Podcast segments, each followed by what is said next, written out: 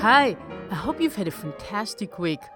This is pianist Yael Weiss here, and for our last Classical Minute podcast this week, I wanted to leave you with this wonderful thought for the weekend.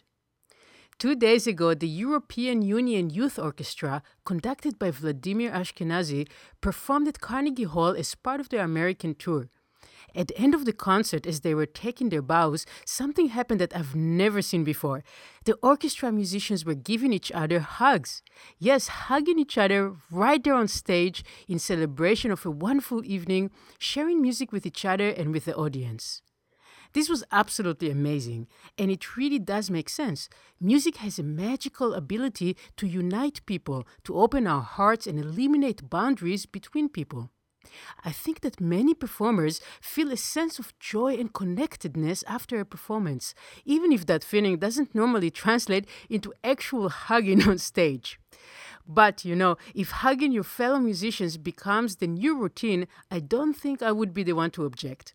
Okay, I wanted to let you know that I'll be away next week performing 4 concerts in 4 different cities within 5 days. Let's hope there aren't any cancelled flights. On this trip, I won't be able to carry my microphone with me to record new shows for you, so I'll be posting review podcasts for you instead. Stay well, have a great time with music, and I'll see you back here in a week.